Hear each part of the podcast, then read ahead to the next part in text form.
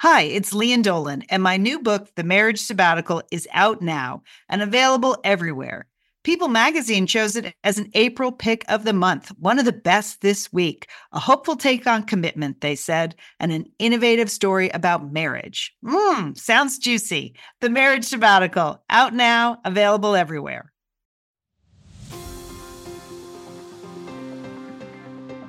You're listening to Satellite Sisters. What's a satellite sister? The person you call when the best thing in your life happens or the worst. The person that gets you up, gets you going, and gets you through. And every once in a while, changes your mind.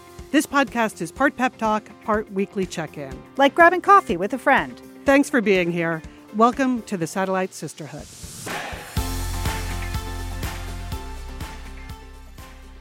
You're listening to Satellite Sisters. It's great to be with you today. I'm Leanne Dolan in Pasadena, California.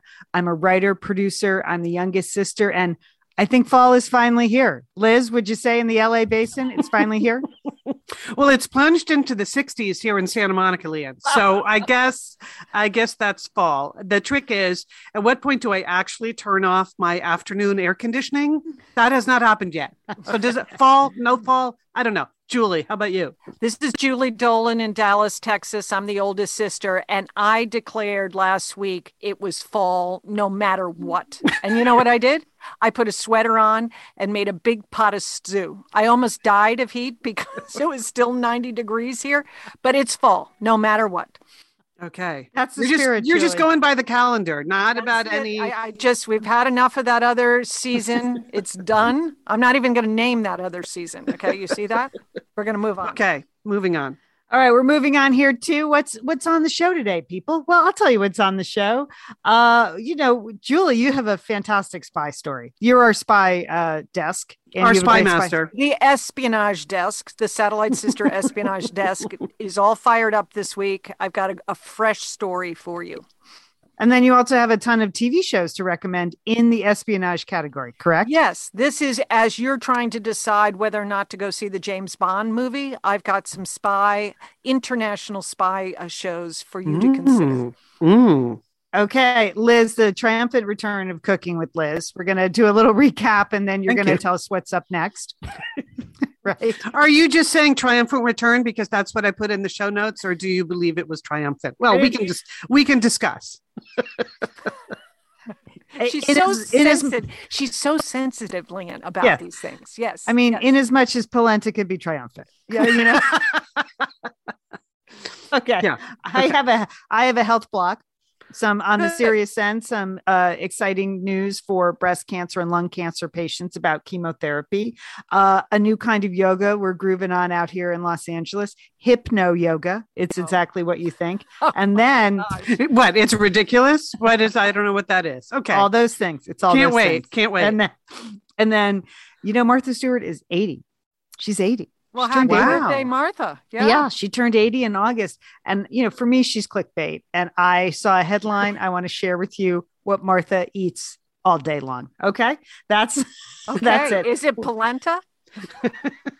It is not. Okay. All right. We have a lot more happening. But Liz, what's happening in your neck of the woods there? All right. Well, speaking of health and aging, sisters, I don't know what you did this weekend, but Shalane Flanagan ran 2 marathons. Okay. She ran the Chicago Marathon on Sunday and the Boston Marathon on Monday. But guess what? There's more. Wait. She has already run 2 this fall and she's running 2 more. She's going to run Tokyo and New York in November. So she will have run 6 marathons this fall. And why did she do it? You might ask yourself, why would anyone run 6 marathons? Well, first of all, in case you don't know, Shalane Flanagan, she is a big time American marathoner. She won the New York City Marathon in 2017. She's a coach now. And what happened this year because of, you know, the current unpleasantness is that a lot of the spring marathons like Boston got pushed into the fall. And she thought, look at this, 6 marathons back to back to back to back to back to back to back. That is never going to happen again. And as she says to the New York Times, it was just fun to have a big goal. Wow. That All right. That's what separates her from all of us. From humans. Yeah. I mean, it just even hurts to hear that she, you know, she's doing this. I know. Yeah. I know. I mean, but she's a coach, Liz. Yeah. And would a coach tell someone to run 6 marathons back to back? I think they would tell them to have a big goal, whatever motivates you. Okay. Of course, I am attracted to the details in the story where it says she's already had 2 major knee constructions. That was only in 2019. She had 2 major knee constructions. And FYI, her patellas have hamstring tendons from cadavers. So again, she is not like us. No. She is. So one last thing. So there is like a special name for people that run marathons back to back like this. Where did I put this in my notes? So it's, so she's running 6 sub-3-hour marathons in 43 days. That's a lot. Because when she was a pro, she only ran 2 marathons a year. So anyway, big goal. But so this group, this will gain her entry in a group called Marathon Maniacs Sisters. So. Yes.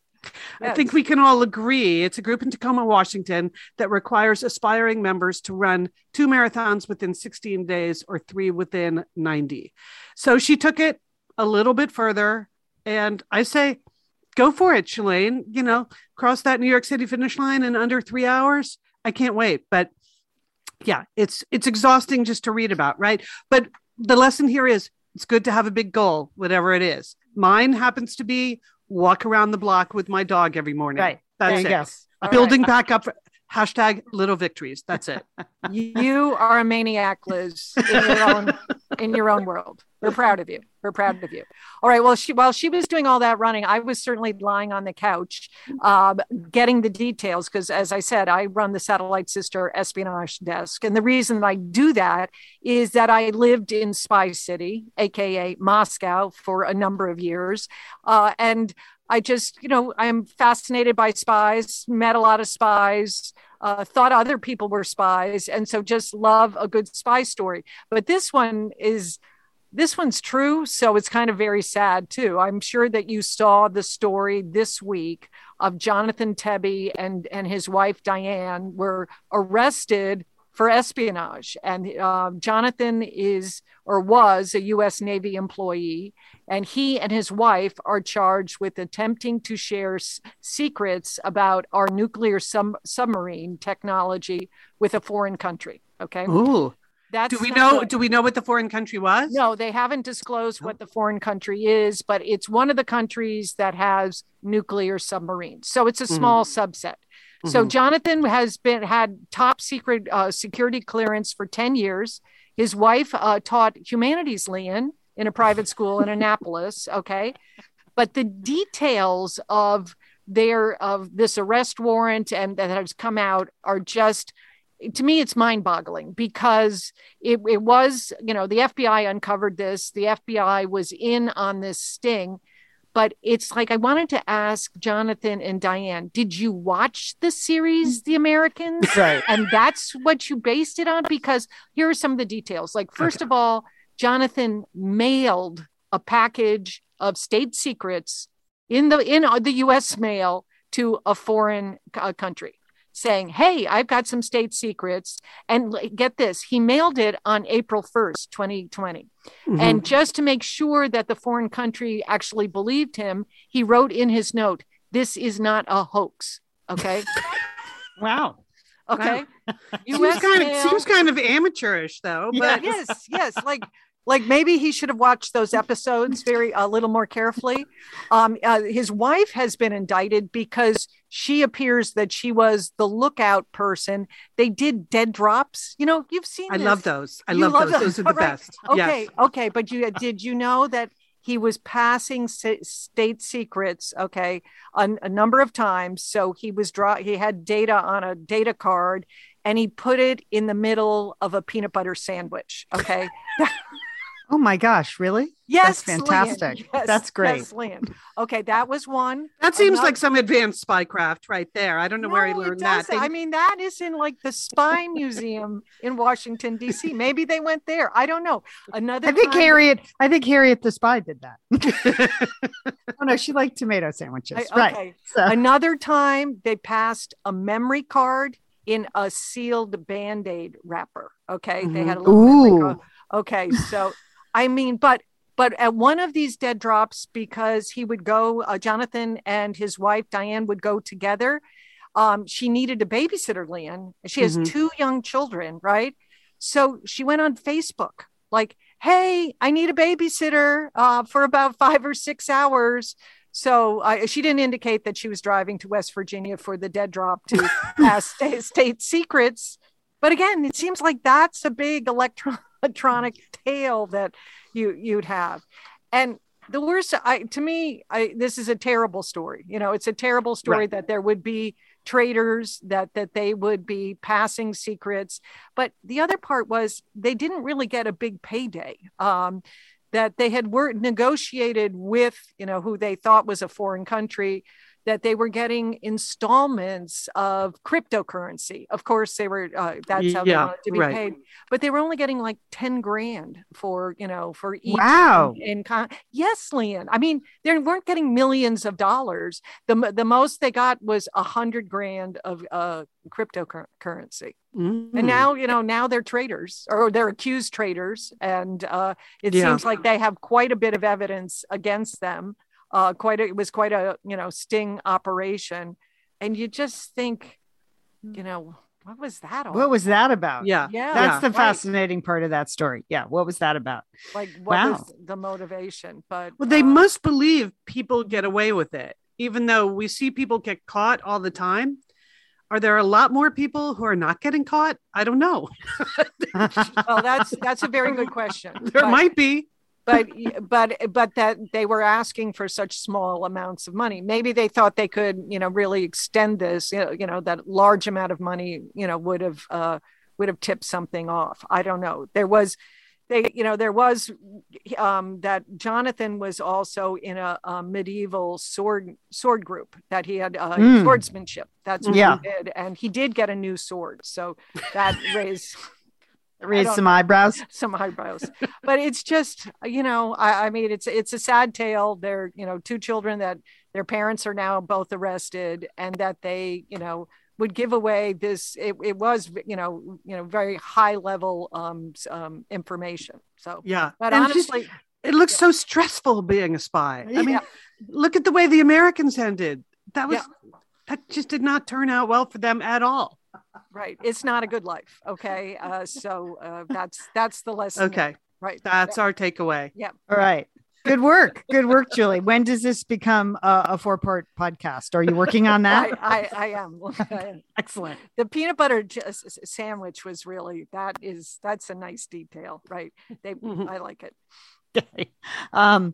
Hey, guess what I'm doing this week? What? I'm leaving my house, and that's exciting.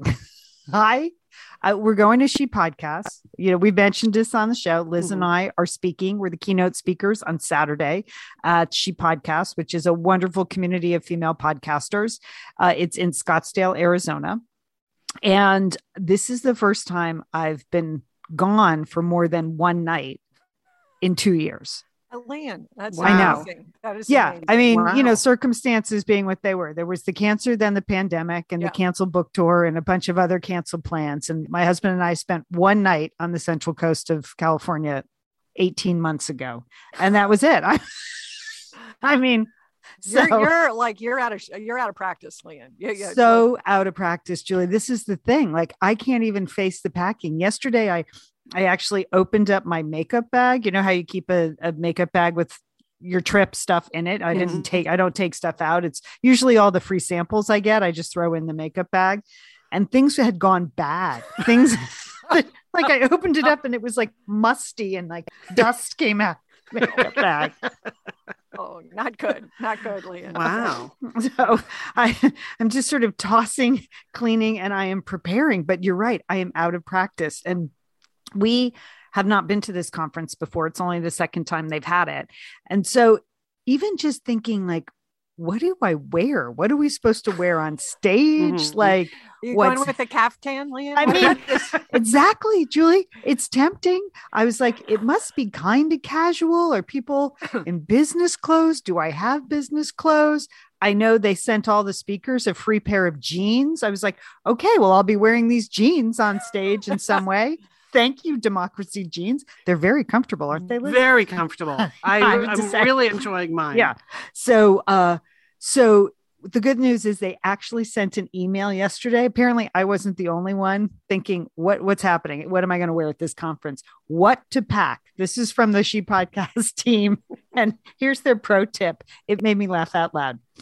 Getting dressed doesn't mean getting dressed up. Just because you're dressed, you're not necessarily super dressed up. You're just dressed.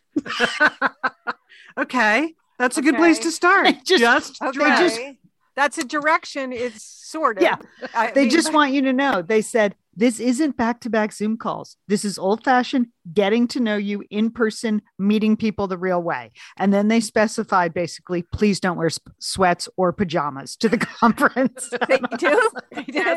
They did. Okay. They're like, we know you want to be comfortable, but you know, they're trying to get people psyched up to like embrace the business aspect of this. Yes. So I found that very helpful. So the good news is I'm driving, so I can overpack at my leisure. I'm looking forward to that. I don't have to just shove everything in a carry-on. Uh-huh. I can bring all the extra shoes I need. I can bring my yoga mat. That's exciting.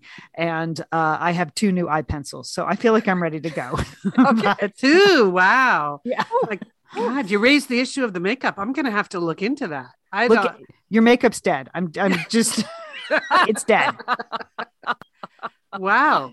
Okay. I have like 48 hours to solve that. Yeah. Mm-hmm. Yeah. Yeah. Cause I went to go replace some about a month ago at just the benefit store right here in my neighborhood, and supply chain breakdown. They didn't have any of the stuff I wanted. The basic foundation with SPF, totally out. And that's not something you can order online because, you know, you have to match your skin anyway. Right. Whatever. Okay. Good warning, Leanne. Wow. Get on it, Liz. Liz, are you ready to go? Yeah. I mean, we do have to talk about our presentation. We did a quick 10-minute talk about that yesterday. I took some notes on an envelope. We're good. Okay. Okay. Here's my dilemma. You mentioned you're driving. I'm trying to decide, and I know I'm going on Friday. I'm still trying to decide whether to fly or drive. And because the flight is an hour and a half, the drive is like 6.5. Mm-hmm. But then when you do the actual work back schedule from, if it's an 8:30 a.m. flight, and that means I would want to be at LAX at 6:30, which means leaving here at 6, which means there's driving, there's parking, there's walking through the airport, which not my strong suit lately. You know, I've used wheelchair service. Mm-hmm. Like there's all of that. Then there's interaction with the public, a lot of people at LAX. So I think if I flew there, I would only be saving like 10 minutes, really, if you add it all up. Versus, it's a toss-up. Yeah. Versus, don't you think, Julie, versus just being alone in my car for 6 hours? I think I might go with the driving, just so I don't have to like shift gears too many times. The shuttle buses, the all of that, the people, the full-time masking. I probably should decide very soon, because if I'm going to fly, that needs to be booked. But I'm thinking alone in my car for 6 hours is probably the way to go. Yeah. I'm driving because then I'm also going on to Sedona for a 3-day meeting afterwards. So these two things just happen to back up together. So after She Podcasts, I'm driving up to Sedona. So I'm looking forward to that. So it seemed like an automatic. You're having a wild time over there. I cannot wait to be out of my house and not have to cook dinner for 7 straight days. You don't have to cook dinner. I know. I can't even. I just can't tell you how tired I am. I made one pot roast and they're on their own. I can't. I said, I'm not buying any salad fixings. I know you won't fix any salads. So I can't believe you've lasted this long. That's good for you. Good for you. Okay, well, been some rough days. Girls. Okay. Yeah, been some rough days. All right. So and remember, she podcasts. It's a virtual conference too. So you can buy a virtual ticket, which I think for me is one of the reasons why getting fully dressed. If it was just the people in the room who were going to see you in your pajama like thing, that would be one thing. But if you think people are home watching you, it does require real clothes. Yes. Yeah. Okay. And that says those virtual tickets are only $49 now. So we'll have the link in the show notes to She Podcast. If you want to join in, maybe you're thinking about starting a podcast or just a podcast fan, or there's just a lot of good business and marketing advice, even if you are run a website and things like that. So could be helpful to you in whatever business you're in. And the virtual tickets now are just $49 for the whole conference, which is pretty great. So, and you'll be able to see there's one last detail though, that you didn't mention when you were talking about pajamas, is that the actual Friday night activity at the conference is a pajama party. It is a pajama party. Yeah. So Julie, we've discussed whether or not we will attend that, because here's my thing. Do I want to wear pajamas to a pajama party at a conference? No. Do I want to be the kind of person who shows up at a pajama party at a conference not in pajamas? No.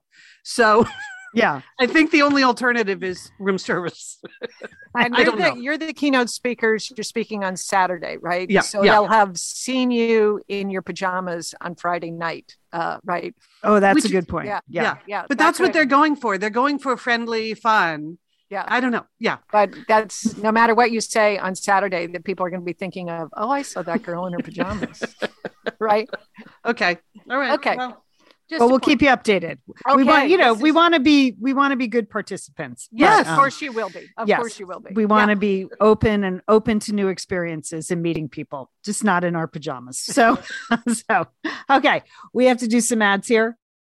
Liz, summer is coming up, and you know what that means? It means you're grilling and chilling there with your butcher box. What do you got going on the grill this summer? Well, here's the thing. Because I'm going to be up in Bend for part of the summer, I'm having my box sent there, Leanne. That's great. Go on vacation with your butcher box is what I'm recommending. The other way, you're just going to buy meat and fish and stuff when you get there. Why do that? Anyway, I love their steaks. I love their scallops. The scallops are really good. And the chicken thighs, all good. I'm ready.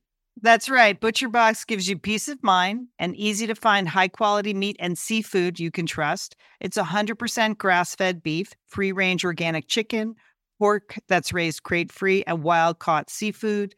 No antibiotics or added hormones. And as Liz said, delivered right to your doorstep. And you can customize that delivery plan, Liz, right? Because it can go wherever you want it to go, whenever you want it to go. If you want to delay it a week, speed it up a week, you just go to your ButcherBox account and you can make that all happen. It's so easy to manage online. Yeah. And if you're like Liz, you can take your ButcherBox on vacation, which is... That's nice. Nice to have something familiar there. Yes.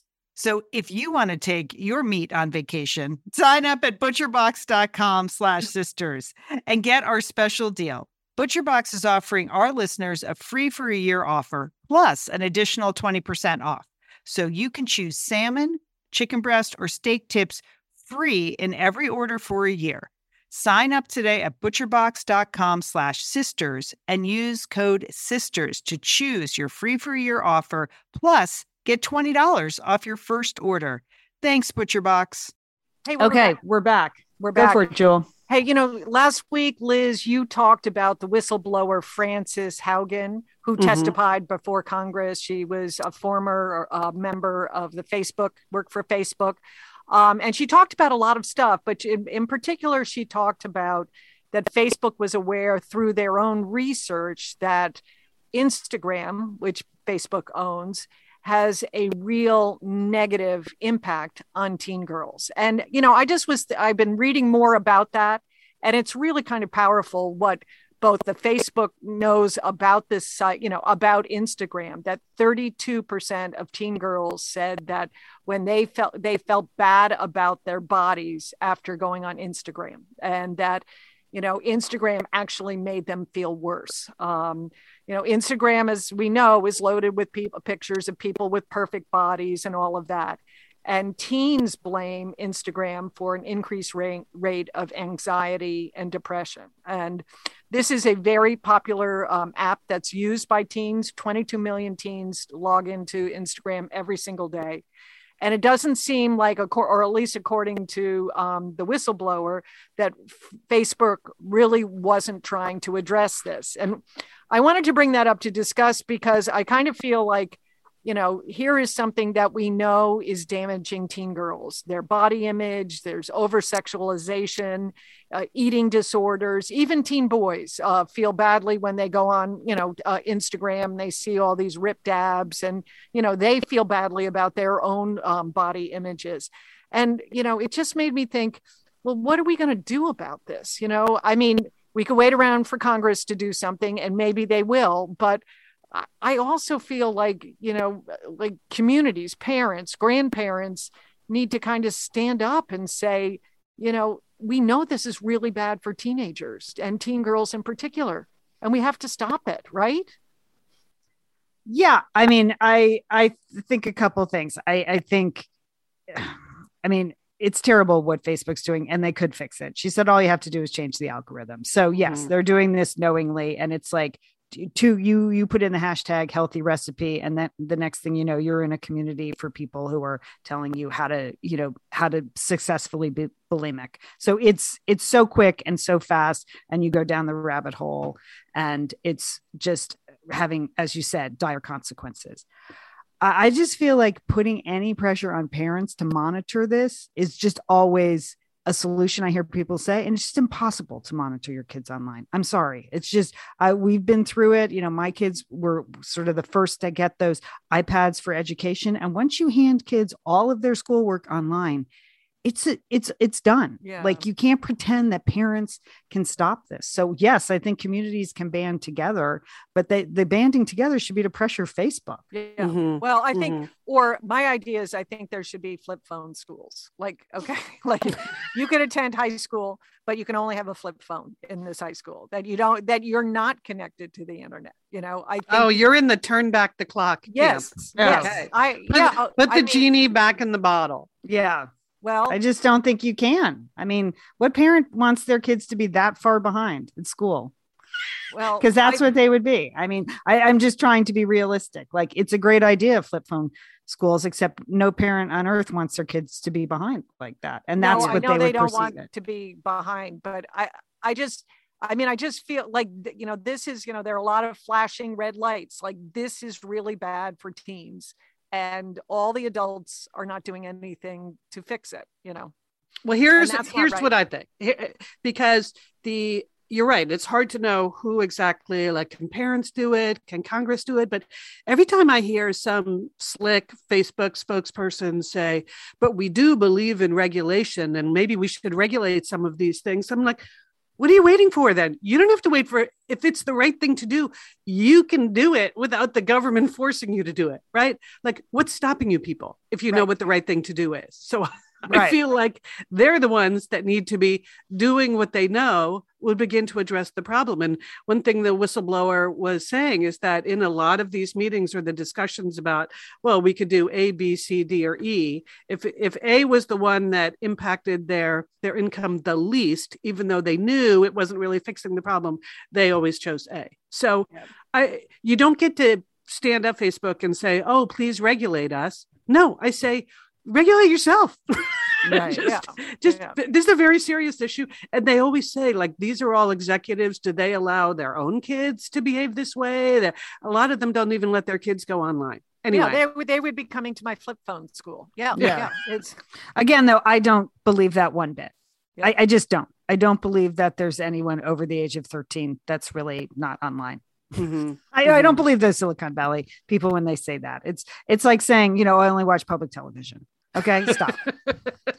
I was surprised how quickly when we were forced to give the kids iPads, like in middle school, I just could not believe how quickly you lose control of their, where they are. It's just their digital diet. Yeah, I agree. And they're so much smarter than all the grownups at school in terms of that stuff. So everything, but at the same time, we now have like 30% of our students in remote school. So now what?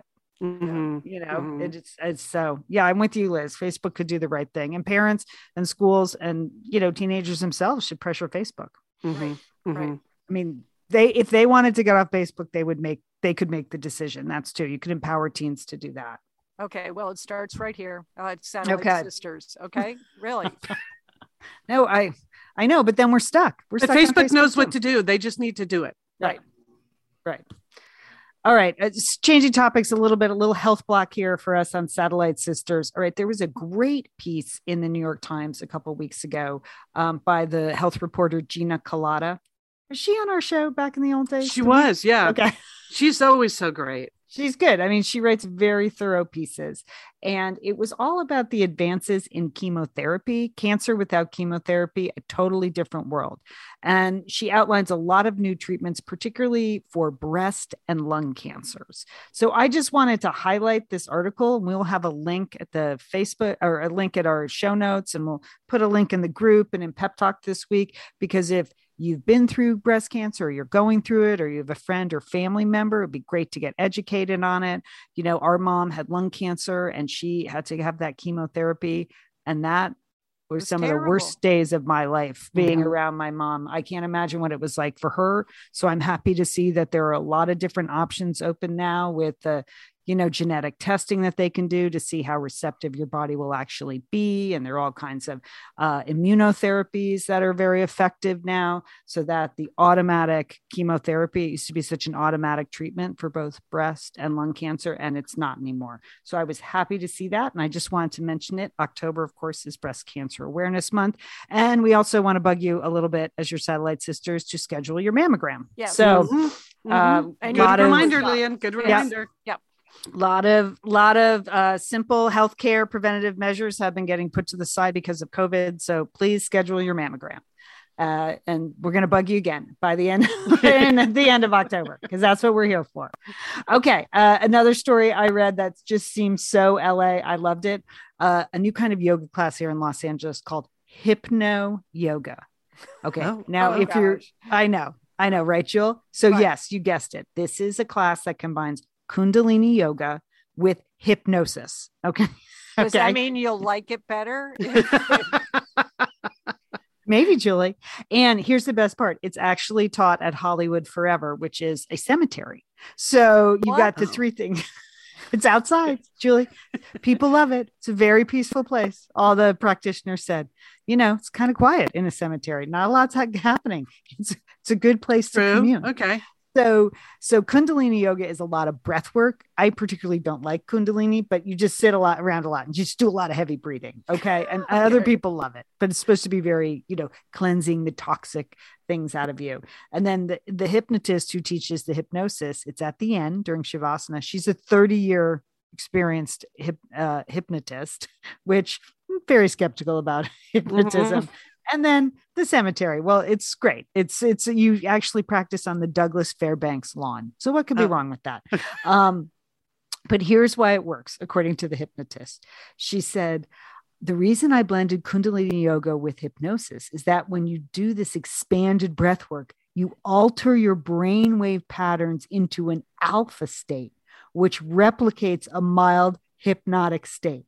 And you're more receptive to the feedback she gives. Right? You're suspicious.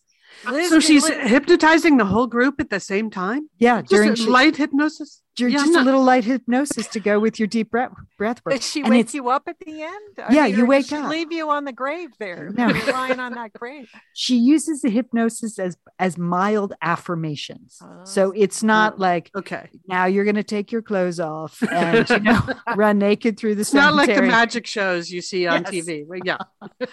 You're a horse. But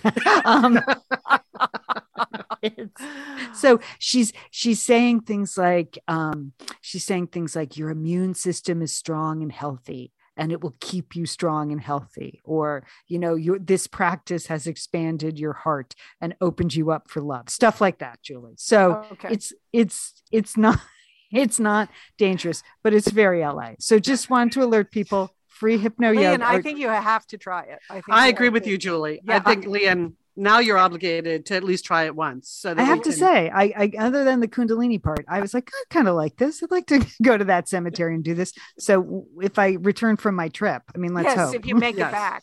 Yeah. Because Liz, you're not a good candidate for this because you used to fall asleep in your meditation class. Yeah. Right? Okay. And then last up in the health block, Martha Stewart is 80.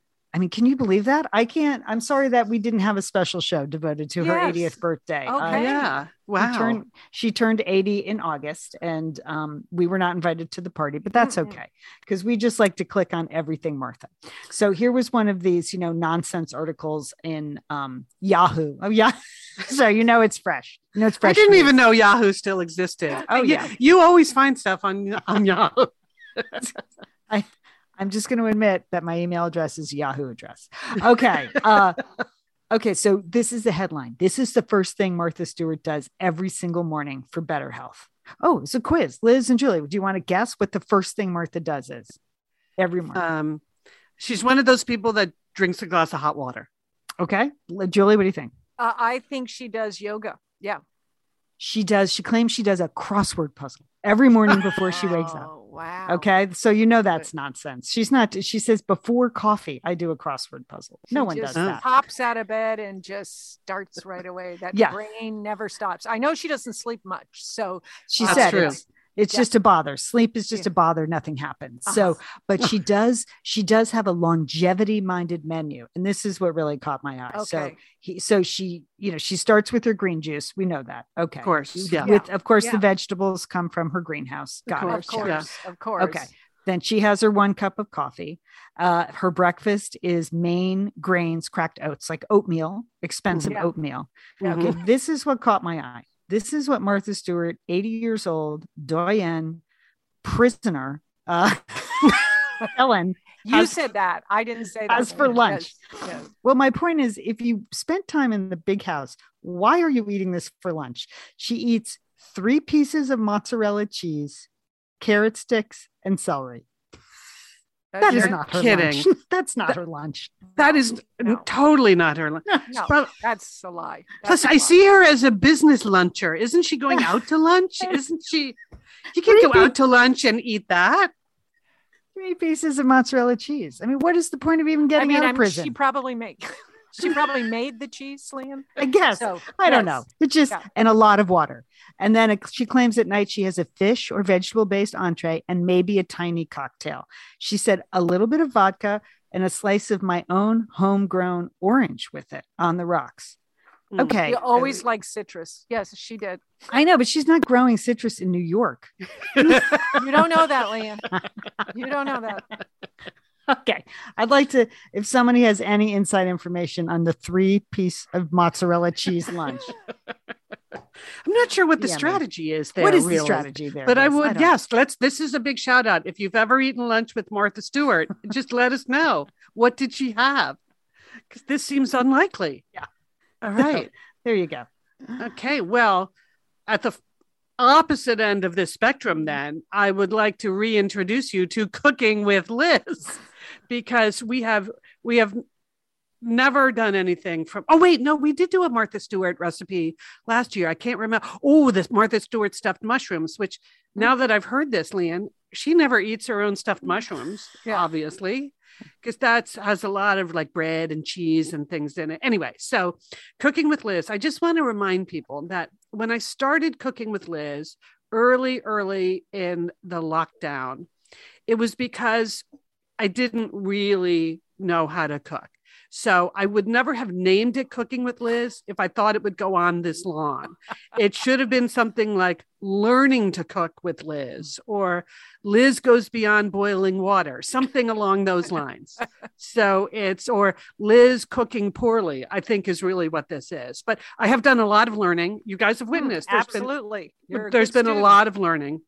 So, but this month on Cooking with Liz, there's a very special theme. I declared it Tucci-tober, and it's all things Stanley Tucci.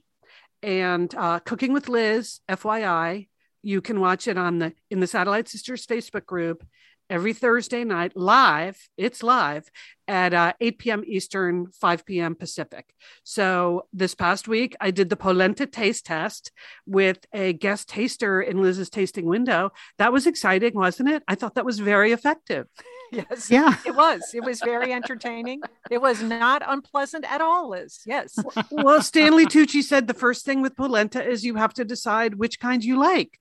Well, how am I supposed to do that? I don't know how to, I don't know the various kinds. So anyway, so I felt like I needed to do that. That was interesting, and got that done. But this week I'm being a little more ambitious. I am making Stanley's Bolognese. So Bolognese sauce, the recipe is in his book called The Tucci-tober, which came out in 2014. So a little Bolognese, because don't you think that's, you keep telling me to learn how to make staples. That's a good staple, right? Oh, that's a classic. Yes. Yeah. And it's different than most people think, because it's not super tomato based. I'm sure the way he makes it. It's right. Yeah. So this week, this will all be posted in the show notes and also in the Facebook group. So this week I will be making bolognese. Next week, so the 21st, I will be making pasta con aglio and olio, which is basically just what his dad used to make every Friday night, pasta with cheese and garlic. Oh, no cheese, oil and garlic. Sorry. The whole point is Italian food with no cheese and no tomato. Who knew? So that's what... That's what I'm making next week. And then the week of the 28th, you know, you guys probably saw the new TV show, his TV show on CNN, and people went crazy for this spaghetti with zucchini, fried zucchini that he made. So that is the most ambitious thing I'm doing this month. I will be attempting the spaghetti con zucchini al Narano. And that's on the 28th. But anyway, this week it's Bolognese, baby, during Tucci-tober. Please join me. Okay. Fantastic. Liz, people know how to get this? Yeah, I'll say it again. It is in the Facebook group. I'm live on Thursday nights, every Thursday night in October. It's 5 p.m. for me, 5 p.m. Pacific time, 8 p.m. if you're on the East Coast. And then the day or two later, I also post it to the Satellite Sisters Instagram channel. So you can watch it on Instagram. You can watch it on Facebook in the group. And I also put it on our Facebook page. So it's findable. Lots of places to watch it. Okay, great. Yep. Yeah. A lot of new members to the Facebook group. So I'm guessing they're rushing over for Tucci time. So great. Yeah. All right. When we come back, we have entertaining sisters. Julie has all her spy shows. So you want to get a notebook out or a peanut butter and jelly sandwich to make some notes. Just peanut butter, Leanne. No jelly. Okay. All right. But first, we want to thank a sponsor. Liz and Leanne here, and we are so grateful to have Osea support Satellite Sisters. Why? Because it's just a great product. Holy cow, do we love Osea's skin and body care. And you know what? This Mother's Day, just look no further than Osea. Spoil the moms in your life with the little luxuries from Osea. The moms, the stepmoms, the bonus moms, the people who bring a touch of something special to your life, aunts, grandmothers, they would love a little Osea this Mother's Day. And you can get 10% off your first order by using our code SATSisters at OseaMalibu.com. And Liz, you know what every mother and mother figure needs? What? More moisture, Liz. They need more moisture in their skin. Skin. I mean, really, the creams, the lotions, the oils. I love it all. That duo they have going. Oh. Like, you can't miss with the duo of Osea. Liz, the Mega Moisture Duo. Yes. You can literally see your skin get firmer, and it just delivers this full body glow. Okay, you know we have raved about the Undaria algae body oil. Mm-hmm. Well, pair that with the Undaria collagen body oil. Youthful, Liz. Your youthful glow is going to happen. And it's infused with Osea's signature Undaria seaweed. So it just smells so delicious, doesn't it? I know you're talking about giving it as a gift. I also suggest just giving it to yourself because you're worth it. That's true. That is absolutely true. Okay, that moisture duo I mentioned too is a great value because you can save 16% plus the extra 10% with our code Sad Sisters. So this is it. This is a win-win-win Mother's Day gift. Spoil the moms in your life with clean vegan skincare and body care from Osea. Get 10% off your first order site-wide with the code Sad Sisters at OseaMalibu.com. And you get free samples in every order and free shipping on orders over $60. Osea is spelled O-S-E-A. So head on over to OseaMalibu.com and use code SATSisters for 10% off. Thanks, Osea. All right, we're back. What do we have happening here? Oh, next week.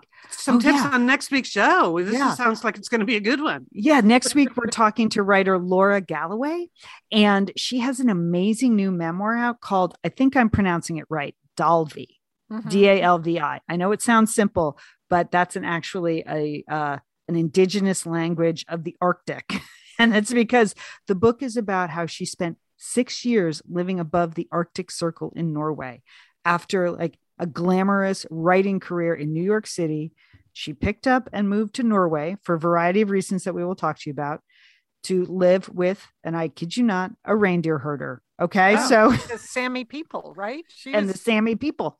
And she learned their language and she learned their culture, and she stayed for 6 years, and she's put it together in this wonderful memoir. I just thought the writing was wonderful. It totally swept me up. I just finished it in a whole weekend. I couldn't put it down. So we're looking forward to talking to Laura about that experience, and a really fascinating family backstory that's in the memoir and sort of, comes to a head when she spends 6 years above the Arctic Circle. So, and we're going to talk to her. Are we going to talk to her about the Aurora Borealis? Of course we will. So, because that's the law. That sounds about super the Arctic. Exciting. So, yeah. So looking forward to that. That's next week on the show. Okay. Sisters, are you going back to the movie theaters? Leanne, I know you haven't been out of your house, but have you been to the movies yet a movie theater? The ArcLight closed in our town. There are we don't have a decent movie theater to go to. Oh. I'm not going to a bad movie theater. Mm. Okay. Okay. Mm. Liz, how about you? Well, I went in June, remember?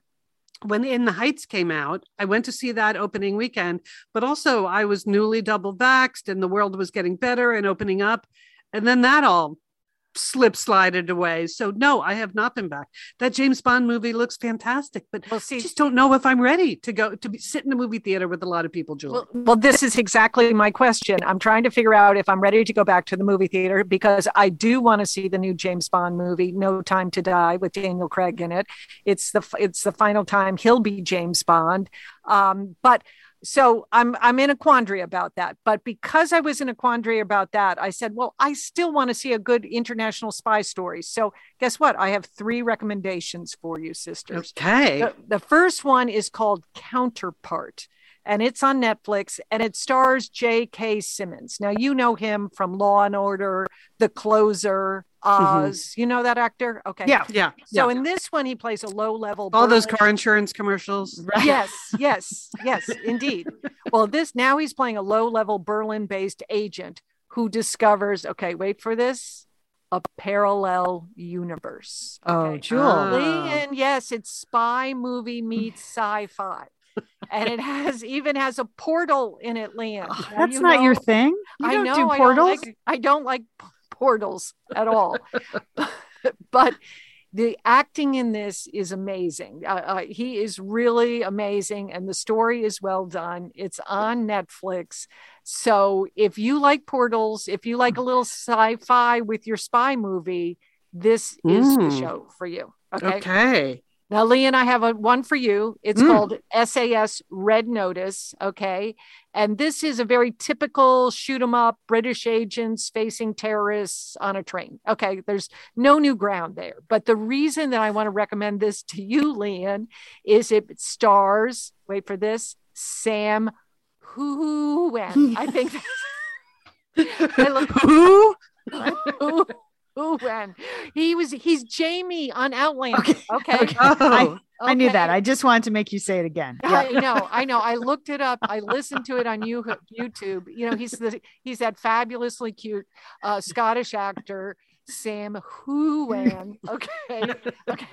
That's not how it's spelled, but that's how it's pronounced. Okay. And he plays sort of this upper crust guy who has his own giant mansion, to live in, but he also happens to be a Special Air Service member, and he's the star of it. So if you don't like shoot 'em ups, I would recommend that you watch maybe the first 20 minutes of this, and you can see Jamie as the lord of the manor. Okay. Okay. Wow. How about that? Okay.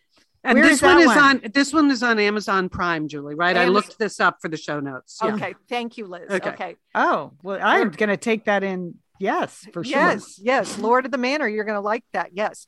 Now, the third one I want to recommend is not really a spy one, but that was a surprise to me because they said that this was about cyber crimes and getting bad people, but it's called Unit 24. And this is the story of a widowed cop that is tapped to lead a special cyber crimes unit. And the unit includes, of course, this highly attractive woman who's a former hacker, and they hunt down tech savvy criminals in Belgium. Okay. So it's as an international setting. If you watch this, you would never want to go to Belgium because it looks terrible. It looks gritty, grimy, unattractive, highly unattractive.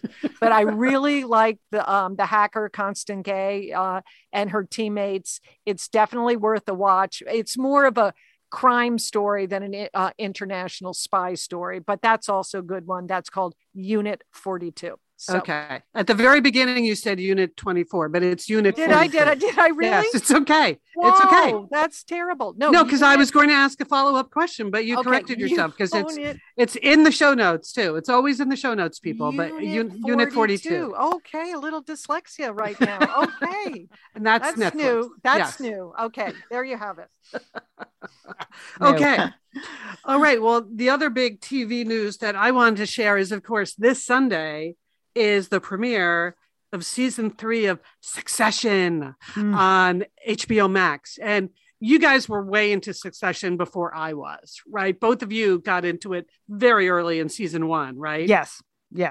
So, Julie, do you watch Succession? Yes. Okay. Yes, I do. You talked me into it. Yeah. I wasn't going to watch it, but now I do now. Yes.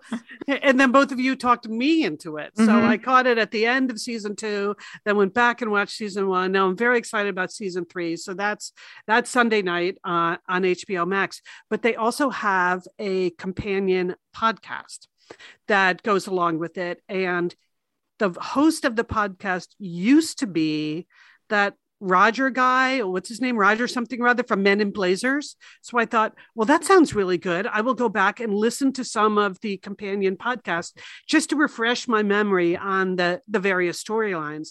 But then HBO announced that season 3 of the companion podcast will actually be hosted by Kara Swisher. So that's someone who we have recommended several times on Satellite Sisters. She does the podcast Pivot, which I enjoy. She also does the podcast Sway, which I enjoy. So apparently she's getting all the podcasts now, people. I mean, really, I cannot believe that. I cannot believe she got another podcast. She has a lot of jobs. Now here's her approach, Leanne. And for me, the jury is still out about whether this is what I want to hear, because she knows a lot about sort of the reality of these stories, because it's loosely based on the Murdochs and just a lot of other sort of white collar misbehavior, billionaire criming, which is sort of an area of expertise for her. She's going to talk about, like, what is the real story here? What is a version of this that happened in real life? Or this is allegedly what the notes say about what she's going to talk about. So I'm not sure I want it demystified. I think I might just want to go with the Roy family is real enough for me, and I'm just going with that. Anyway, just thought I'd mention, if you want yourself a companion podcast, she is doing it, and you might want to check it out. That's a good non-recommendation. I like it. Liz. Well, I was just thinking, Julie and I did those TV recaps. I feel like we were sort of on the cutting edge of that whole format with our Downton Abbey and Outlander. Yes. And Outlander. And I have to say, I did think that's a terrible approach. I mean, it's just television. It's not, just treat it like it's TV. It's not a documentary. Yeah, Leanne, she said it's not going to be a recap. It's more, she's going to talk to newsmakers who know the real story. That sounds terrible. Glad we mentioned that. Yes. Okay. So whatever you do, stay away from the companion podcast. No. I'm just saying there's a way to do the TV recap, and it's not that. Okay. So it is what Julie and I used to do. It is what good TV recappers do. It's having a bit of fun with television because it's television, not real life. So I rest my case. Okay. Sold. Okay. And I reject that she gets another podcast to host. Okay. Well, as long as we're moving on, I do want to remind people that we would be very grateful if you shared Satellite Sisters with your friends. And the best way to do that is send them an episode. It's so easy. If you listen to us from an app on your phone, they've all got these little send features. So if you have an episode that you like and you've been telling your friends about how much you love Satellite Sisters, but they're not playing along with you and listening, just send them an episode and then it's super easy for them to listen. So give that a try. We mentioned last week that some of you also are inviting your friends to join the Facebook group. That's fine once they've started listening, but the Facebook group is really best if it's people who are on board with the podcast. So anyway, thank you for sharing the sisters. It helps us a lot. Most of all, we want people to listen. And then if they get into the conversations online, that's good too. But listens are the most fun for us. All right. We would like to thank Sergio Enriquez for engineering the show today. Thank you, Sergio. We'd like to thank Emily Loudermilk for doing the graphics for Satellite Sisters. If you want to see Emily's work, it's great to subscribe to Pep Talk, our newsletter. You can do that over at satellitesisters.com or follow us on Instagram at @satsisters. A big thanks to our sponsors, to longtime loyal sponsors. We're always grateful to our sponsors. They really do make our show happen. And we're grateful to you for supporting our sponsors because that's how it all works here. That's the ecosystem, as Kara Swisher would say. She said, I don't know. Would she say that? Okay. Yeah, and I would recommend against picking a fight with Kara Swisher. Just saying. I think she has. No, okay. I like her. I just feel like she has enough jobs. That's all. Okay. Okay. All right. It's our to-do list time for our to-do list. Liz, what's on your to-do list today? Well, speaking of time, Leanne, I think it might be time for me to put the rugs back down in my home.